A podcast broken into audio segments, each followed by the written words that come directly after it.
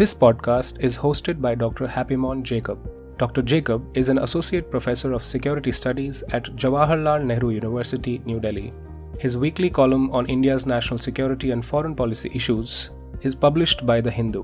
He is also the author of two new books on India-Pakistan border, Line on Fire by Oxford University Press and Line of Control by Penguin India.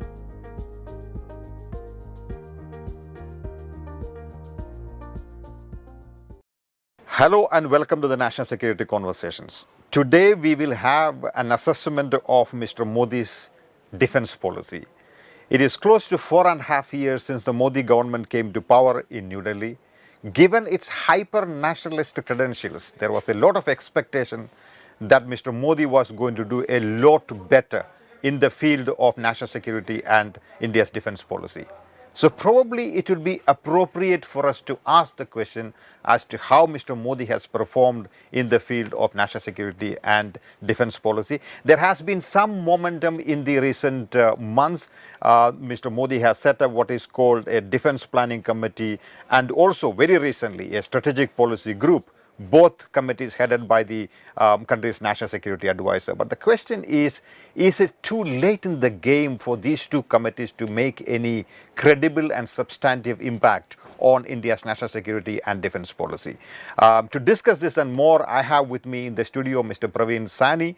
Mister Pravin Sawhney is the editor of The Force magazine um, and is the author of three important books, uh, The Defense Makeover, Um, Operation Parakram, and uh, just last year he published a book on uh, um, Dragon on Our Doorstep. Um, before joining the Force magazine, or before founding the Force magazine, um, he also worked with the um, the Jane's International Defence Review. Uh, welcome to the National Security Conversation, uh, Mister Sawhney. Uh, let me begin uh, with this question that I sort of mentioned earlier on. It's four and a half years, and given his hyper-nationalist credentials, uh, the B J P government was expected expected to um, do a lot more in the national security and national defense scene. Do you think he has performed adequately? He has lived up to the expectations that people had of Mister Modi? Uh, my uh, brief answer will be no. In fact, um, under the Modi government, uh, the national security has sharply deteriorated. And I'll give you three reasons, reasons for that. Right. My first reason is that for a government which said that we will be the best in national security as compared to the other governments, they refuse to take ownership of defense. Now, this is important. What is ownership of defense? Ownership of defense basically means that the political leadership, the Prime Minister himself, should have taken stock of the threats to India. Now, why I'm saying this important is because in two thousand nine, it is the Indian Army who propounded the thinking of a two-front war, which was immediately lapped up by the other two services. Correct. Now, on this thinking is based your capability building. On this capability, capability building is where your modernization money is going. So this is that foundation. If your thinking is awry, if that foundation is not correct, you are actually aimlessly putting money into modernization, building a capability, especially when we do not have a vibrant defense industry. Now, you talked about ownership, taking ownership of defense. Now, people could argue that there is a lot of concentration of national security and defense in the Prime Minister's office these days. Isn't that good enough? No, you see, again, ownership basically means that your defense has to be secure, that our territorial integrity should be secure, right. Period. Right. We are one country which has two military lines, one against China, one against Pakistan. So the threats are there. So the point I'm making is when we are spending about forty-nine billion dollars every year as our defense budget, it is imperative, it is essential that the government sit down itself and assess the threats and say, all right, can we take on the China threat by war, or we have to employ some other means? Can we take on the Pakistan, Pakistan threat by war, or something else has to be done? This is called taking ownership because we are actually putting money in the modernization. Just to go back to the point that you made, So you're basically saying that there is no big picture understanding of national security and national defense, even under this government. Um, it's business as usual. Is that what you're saying? Yes. What I'm saying is that unless you will not very, you won't be clear about the threats, you can never be clear about what sort of armed forces you should have. Just to compare the four and a half years of Mister Narendra Modi with the previous governments, uh, the U P A one and U P A two, how do you how do you rate the performance of the India government on national security and national defense issues? So awful. Why? Number one, Modi government right from day one said that on national security we'll be much better than U P A, but they did not come up to the expectation. Number one. Number two, they actually put a lot of emphasis on perception management. So the reality is different. What they are trying to put across is something different. I'll give you two very brief examples. One is the twenty sixteen surgical strikes. They were never surgical strikes. They were political strikes. What does that mean? For a political mission. There was never a military mission. I mean, we can discuss this in detail later. The second point is this whole campaign of Make in India in defense is nothing more, it's a new label given to what was going on earlier. And why I'm saying this is because two basic game changers for the Make in India campaign, which is for resurrecting the industry of India, would have been number one, if you had provided a level playing field to the private sector as much as you give it to the public sector. That has not happened. Right. Number two, how much of money have you put into R and D? We haven't put any money into R and D. So basically we were we are doing exactly what we were doing earlier, which is getting the S K Ds, C K Ds, you know, those lockdown kits, complete kits, assembling them here and getting some S M Es inside. So whereas we have created some sort of a employment for people through the S M Es, but that bigger mission of creating an industry, it just remains in limbo. So that is why I am saying that they have not performed compared to the U P A, because they drummed up, they didn't deliver. Pravin, you, you talked about the new threats. Uh, let me come to that. I often hear from various defense analysts that we are preparing for the last war. We are not really preparing for the future war, the next war. Um, is, there, is that an accurate statement to make? What are the real new threats on the horizon and are we adequately prepared for that? Right. So uh, my response would be, we are not preparing for any war. Forget about the last war or the next war, and I'll give you four reasons straight for that. Right. Number one, these new threats, what are they? According to, when we see China, according to the twenty fifteen military reforms, one of the things that they have done is they have brought in jointness. Now, jointness at the policy level, jointness at the war fighting level, and because of the technology that we have, the tactical level has become redundant. What is the implication of that? The implication of that is tactical is the level where battles are fought, where the Indian Army is involved. Basically, after the reforms and once they fructify in twenty twenty, the role of the Indian Army will keep diminishing by the day because there will be no battles. We are looking at the war fighting. See, there are three levels, strategic, operational, and there is the tactical. Tactical level is getting eliminated, whereas we are pumping in money, creating a manpower and an army, which actually will never fight in war. But you do have it a tactical situation in Kashmir. Again, I'm not talking the peacetime or the proxy war. I'm talking of a conventional capability. Number two, I'll tell you, very interesting thing. Under the reforms, they have created what is called the Strategic Support Force. The Chinese. Chinese. Now, this is very important. Tell us something more about yeah. that. This strategic support force is basically what they have done is they have put their space assets, their cyber assets, their electronic warfare assets, their psychological warfare of assets. They have put everything together. They have consolidated for a, a double mission. So this is one step above normal jointness. No, no. It is jointness. What they have done is all these disparate elements were everywhere. Elements of space, elements of cyber, elements of electronic warfare, and elements of psychological warfare, what we call psyops. So what they have now done is they have consolidated. So the task of this strategic support force will be support the jointness of the theater theaters as well as do independent tasking. Now, what is independent tasking? Independent tasking is cyber espionage, cyber attacks, space intimidation. Now they are moving into a deniability role in war.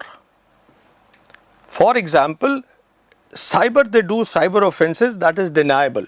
But the message will go to the country which is suffering that look, they mean war. That is called deniability. So it will be a mix of no contact and deniability, deniability, but we don't seem to be understanding this. Now the third threat is the interoperability threat. Interoperability basically means the ability of two countries' armed forces to fight together for a common mission. Now what this means is that Pakistan has a amount of assets. Because it is in interoperability with the Chinese, it will get additional assets on friendly price prices from China. It will get all the spare parts. So it can fight a longer war than we can because we have to get from spare parts from all over. We don't manufacture anything. They'll get all the weapons from there. And more than that, what is not being understood is since twenty eleven, the Chinese military and the Pakistani military have been fighting together in the northern areas. This Gilgit-Baltistan and P O K. This basically means that this is really the area where there is a possibility of some sort of a conventional war, and there you will find their combined strength.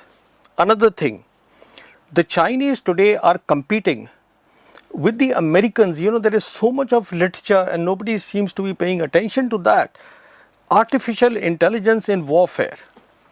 Now, basically look at three areas. Look at robotics. Look at autonomy of weapon systems, complete autonomy or semi-autonomy of weapon systems, and look at machine-human interface. Now, these are the areas where they are going in. Let me simplify that and give you a tangible example.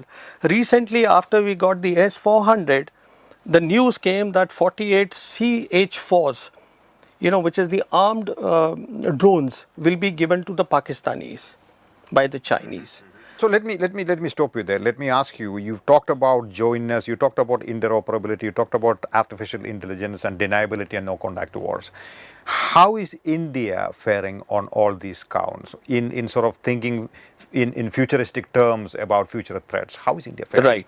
So we are denying the interoperability. If we weren't denying the interoperability, we would we would be thinking of revising our two-front war thinking. We are not doing that. You see, now this cyber space, what I said, the strategic support force, we are at those preliminary embryonic stages of thinking or doing something. You know, all this talk about creating a new agency for cyber, creating a new, these are all very, these are baby steps. Chinese are way, way ahead. You know, I'll tell you, this is, here is my bottom line on this subject. You know, I keep hearing from people, from analysts, from military people, that there will be no war with China. Of course there will be no war with China, because given the huge disparity between the capabilities of China and India, the future of war is warfare is not war, it is military coercion. Wait a minute, Pravin. So um, you are saying that we are nowhere near to the Chinese as far as the um, as far as accommodating the modern threats and modern problems are concerned, but remember, our, we are only spending about under fifty billion dollars. They have three times uh, more than our defense expenditure. So, um, is it is it a problem of uh, the uh, budgetary constraints, or is it about thinking along those lines? What is missing? So, let's take the example of Russia. See Russia's defense budget, and see under Putin, how from year two thousand, when he became the president, to today, in eighteen years, he has changed everything around in defense. So basically what you need so is... So it's not the budgetary... Uh, no, issue. It is... Budgetary is one aspect, you know, all this nonsense that goes on, less money. Oh, at least first get your thinking correct. First get that correct, what do you want? First get it correct, what is your threat? First get it correct, how will you tackle threat? Will you tack it, tackle it by diplomatic means? Will you actually use military force? If you will mil use military force, where will you use military force? I mean, these are those big questions which cannot happen without the involvement of the political leadership. So one, one takeaway from what you just said, Praveen, is that you did say that interoperability between the Chinese and the Pakistanis is going to be one reality in the days to come. It's probably it's already, already there. A reality. It's already there. I have been a, I have been personally a critic of the uh, the, the recent uh, security agreements that India signed with the United States. So in that context, you, would, would you then say that it's probably not a bad idea that India and the United States has a certain amount of interoperability in the Indian Ocean region or elsewhere? So you see, your question can be answered in two parts. Number one, this theory is not a correct theory that because we cannot do much on the land in the Himalayas against China, because on the border, legally, militarily, politically, we are weaker than China. So let us try and do something in the Indian Ocean. This theory is wrong. And why it is wrong is Doklam proved it. When Doklam happened, nobody came to our rescue. We had to do everything ourselves. Absolutely. So nobody will come. Now, what is happening in the Indian Ocean region? Indian Ocean region is basically their agenda.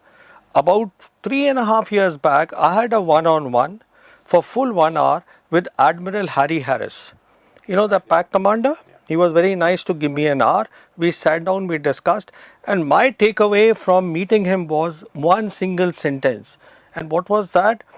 That we want India to be the pivot for maritime and naval operations in the Indian Ocean region. Now, what does it mean? It basically means, please, that we have limited assets. We do not have a shipbuilding which anyway matchups to the Chinese shipbuilding. So, in the maritime domain awareness, which is intelligence collection, reconnaissance, you know, these agreements that we signed recently, two plus two. With, and all yeah. That, yeah. So they'll give us the big picture and then they expect us to fight for the protection of the sea lanes of communications. Which the, is also in our interest. Yeah, of course it is in our interest, but it is in the collective interest. It is not about us, because the American oil goes from there, the Japanese oil goes from there. Why the hell should we only be doing that? We should be worrying more about our Achilles heel. You also mentioned earlier on about the, the absence of joiners in the Indian Armed Forces. Uh, in fact, um, the Chinese certainly have much more. The Pakistanis probably have a lot more joiners than the Indians have. We do have uh, the I D S headquarters, the Integrated Defence Staff headquarters. But on the, on the joiners front, how is India faring? So, see, jointness is an operational term. Integrated Defence Headquarters is the administrative headquarters, nothing to do with it. So we are talking of operations. Now, when we are talking of operations, how can there be genuine jointness when the two, three forces have not even come to a consensus on the common threat? Mm. All three services have their own threat perception. Right. Right. All the three have not come on a common doctrine.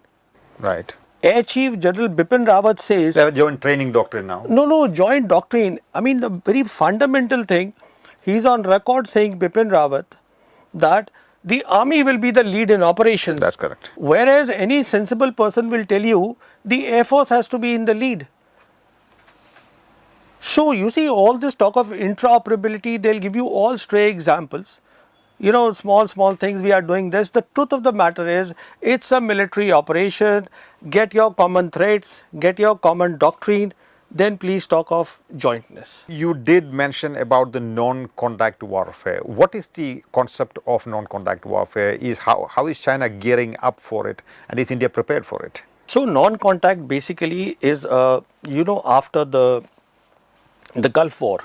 The nineteen ninety-one Gulf War, we had this revolution of military affairs. Right. One country that paid special attention to that was China. From nineteen ninety onwards, they put in a lot of effort, a lot of money in R and D, and today they have a humongous amount of precision standoff weapons. They have a humongous capability in the new domains, three new domains of war. Today there are six domains of war. Land, air, sea, space, cyber, electronic warfare.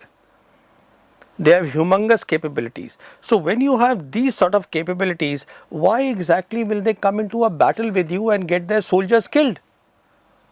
Non-contact war is that a war where the soldiers do not fight and spill blood. There is no meat grinding. They have the capability. We simply don't have it. We still believe that, you see, Doklam, again I have to come back to an example where the army chief and other generals are saying we could have taken them on in Doklam because we are in a superior position. Of course you are, tactically. But the point of the matter is, are they fools to get their soldiers into the, that funnel, Chumbi Valley, and get them killed by you? No. They have so many other means, non-contact war means, to intimidate you, to do military coercion. Let me understand that. You are saying that according to the Indian government and many analysts in India, the argument was that we ensured that the Chinese do not do, continue to do what they were doing in, um, in, in, in Doklam. Um, so it was, it was basically um, um, a no-win situation for either side. That is the uh, that is the narrative that we have in India. Do you have a different narrative? Are you yeah. saying India lost so out on, on I do Doklam? Not believe on this narrative at all, and here is the reason for that. The Indian narrative is that northeastern states are important for us. We cannot have them coming in this funnel down in the Chumbi Valley, especially on this uh, Jimbari range, where from there they can see and direct fire. You see, now this is the tactics of the sixties, seventies and eighties. Nobody is doing this today. I mean, why they did what they did is a different reason altogether. What is the subtext? Yeah, no, so what I am saying is that they never had an intention. You see, to my mind, given their technology and the military capabilities, to actually fight a war with you in Chumbi Valley, because that is what they call a battle. We saw Doklam as a battle. They saw it as a war. Now, war is a collection of battles. Correct. Correct. Which is why they won and we lost. Why they won? Because it is our Prime Minister who travelled to Wuhan to seek peace. Xi Jinping didn't come here. He didn't seek an appointment. Not only our Prime Minister went to Wuhan to seek peace. If you notice in the in the joint statement at Wuhan, it was said strategic military restraint. That was the key thing. Right. And then he immediately travelled to Sochi to meet up with President Putin, knowing fully well he is one guy perhaps she will listen to. So you see, when you mistake a battle for war, that means there is something fundamentally wrong in the political thinking and, and, and, and the military thinking. So you're saying that after Doklam, um, the Indian side requested for an appointment with uh, President Xi Jinping, and then thereafter went and met Mister Putin. What was the reason? What, where was the pressure coming from? Uh, yeah. There was no obvious pressure, clearly. So there's something else that you have in mind. Tell us. So the pressure was the military pressure, because immediately after Doklam, in that winter, twenty sixteen twenty seventeen, they did a massive build up. Right. You know, air build up, land, we all know it that. It has come back now, they have come back. Everything so, has come back. Yeah. So what was the pressure? The pressure was military coercion, because the political leadership does not understand the use of military power in foreign policy. The worry was about a crisis escalating. Hmm. They simply do not understand the escalation ladder, which is not the case with China, because Xi Jinping heads the C M C, the Central Military Commission. You see? So the pressure was military coercion. So this is what I keep saying. You see, I have heard our diplomats say that this border has been peaceful for so many years. Not China border has been fired. Of course it has been peaceful. Why? Because all transgressions are one-sided. It has been peaceful. I mean, why would so China, China has been transgressing? Absolutely. And we've been sort of standing down. We have, we have not even gone to our patrolling limits. This is the truth of the ground. Now, you tell me, why will they fire a shot? What is the aim of war? The aim of war is that when your negotiations break down, you go to war to get the defeated party onto the negotiation table to get what you want. That is the aim of war. That is why you go to war.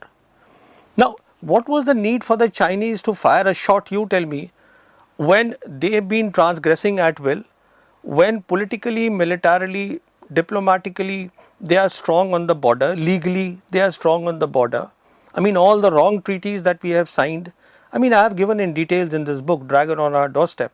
So you're basically making two points. One, earlier on you said, well, now you are saying that the Chinese have been doing it, have been at it for a very long time. There has been precious little that has been done by the Indian side. On the other hand, you're also saying that more battalions or more brigades or more men on the ground may not necessarily help. So where is the solution? What is the solution? So the point is that why we are putting more, first of all, more men on the ground, because the last agreement where we did, you know, in twenty thirteen, when we did the agreement, which was that if a patrol is able to come in off either side, it will not be followed. Basically, what it means is that if the Chinese are able to get anywhere in that uh, two thousand square kilometers, which they say is our is is our disputed border with India, if they come inside even, let's say, two kilometers, we cannot throw them out. So we have to stop them, which is why we need more manpower. They've not, they've got. So you're saying that we need to have more manpower on the ground for the banner drill to stop them. I mean, they are doing policing duties. What else can be done apart from having more men on the ground? So therefore, what can be done is, and this is my basic argument, understand military power, understand threats. Based on your threat, with the allocations that you have, with the money that you can put, please build up your defense industry, please put money in your R and D, don't bluff, please bring genuine reforms which must start at the political level with identifying what the threats are, again I am repeating, and how to tackle them. Please do all these exercises, don't do halfway shoddy things, they will never work with a power like China. So tactical measures will not help, you need to have strategic you measures. You got it. Alright, let's come to the question of C P E C. You mentioned C P E C earlier on. It has been in news a great deal. Pakistanis have been uh, upbeat about it. Um, and C P E C has been focused on, say, for example, for geo-economic reasons. Are there any geostrategic rationale behind, is there any geostrategic rationale behind C P E C at all? And what are the implications of that for India? Right. So there is both a geopolitical Uh, reason and there is also a military reason. You know, first of all, whenever the the Belt and Road Initiative moves anywhere, I mean this C P E C is a flagship of the Belt and Road Initiative. All right. Now basically where they go is, that means their asset interests, their people have to be protected. The Chinese, because Chinese are putting their assets, their workers are there. It has to be protected. Especially that means in Pakistan. The, anywhere, anywhere. Okay. It is not Pakistan. So they will have their troops in various parts of exactly. the world. Exactly. So one of the reasons for twenty fifteen military reform was, was that the role of the P L A had expanded to protecting the assets of the B R I. You see? Now, specific to Pakistan, the other problem which nobody seems to be realizing is there are, if not thousands, there are hundreds of Chinese workers there in Pakistan today working on this C P E C. Right. How can we go to war when this C P E C first of all will be made, after that it will be maintained, then the commercial angle will come in, you see. So the Chinese will always be there now in Pakistan. Now think of a war. And the Air Force saying that, all right, we will go and do a, you know, a deep strike. Now imagine you kill one hundred or one hundred fifty Chinese in this strike. You are actually inviting trouble on the other front. It's simple. So basically the presence, the military aspect is the presence of the Chinese in large number in Pakistan has actually made the role for nuclear weapons of Pakistan outdated. They have no role because there is no way that we can do a war. There is only a small corridor where the war can be fought, and that very small corridor, as I said, is the northern border. Is the northern border facing which is P O K and Gilgit-Baltistan, and that is exactly where since twenty eleven they have been doing joint training.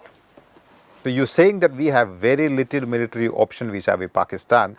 Let's take the example of the twenty sixteen surgical strikes. Um, you, you, you mentioned one, in one of your uh, answers that it was not a military strike, it was a political strike. But say the way it, ha it has been played out, we, we, we are now celebrating the surgical strikes day, et cetera. Has the surgical strike of twenty sixteen improved India's security situation vis-a-vis Pakistan? Okay, so it has worsened it further on two counts. Number one, Because the way we did these strikes, we immediately informed Pakistan, which was supposed to be covert operations. We told them we are not doing anything further. What the message that the Pakis got was that these guys do not have the political will for escalation. One of the key determinants, there are four key determinants for any country's military power. What are those four?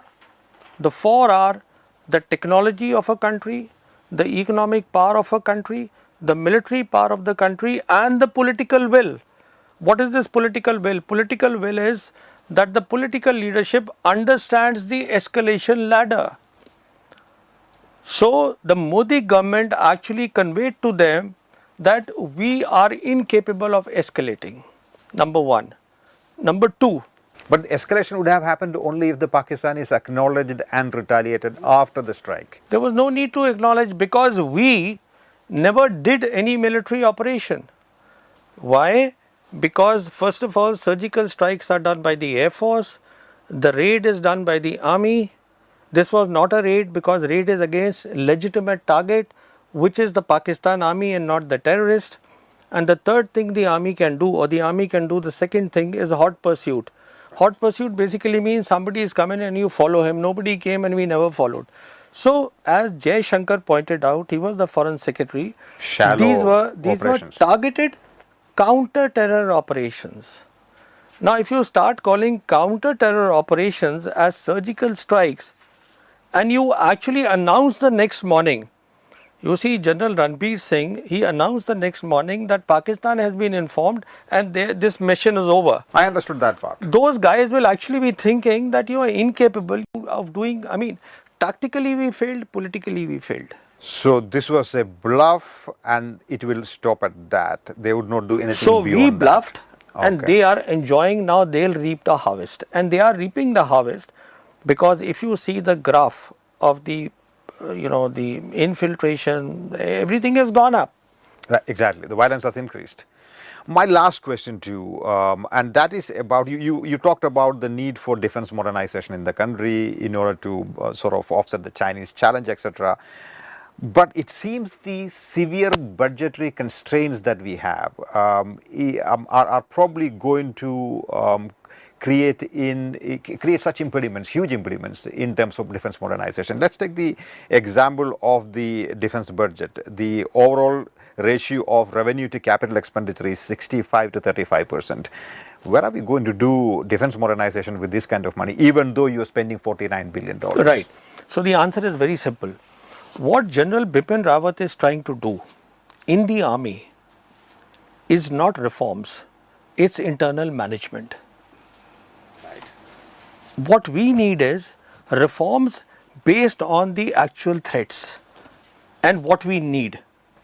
Now, if you will do that, you will realize that we have to drastically cut down the army. As I pointed out to you, the battles are over with China.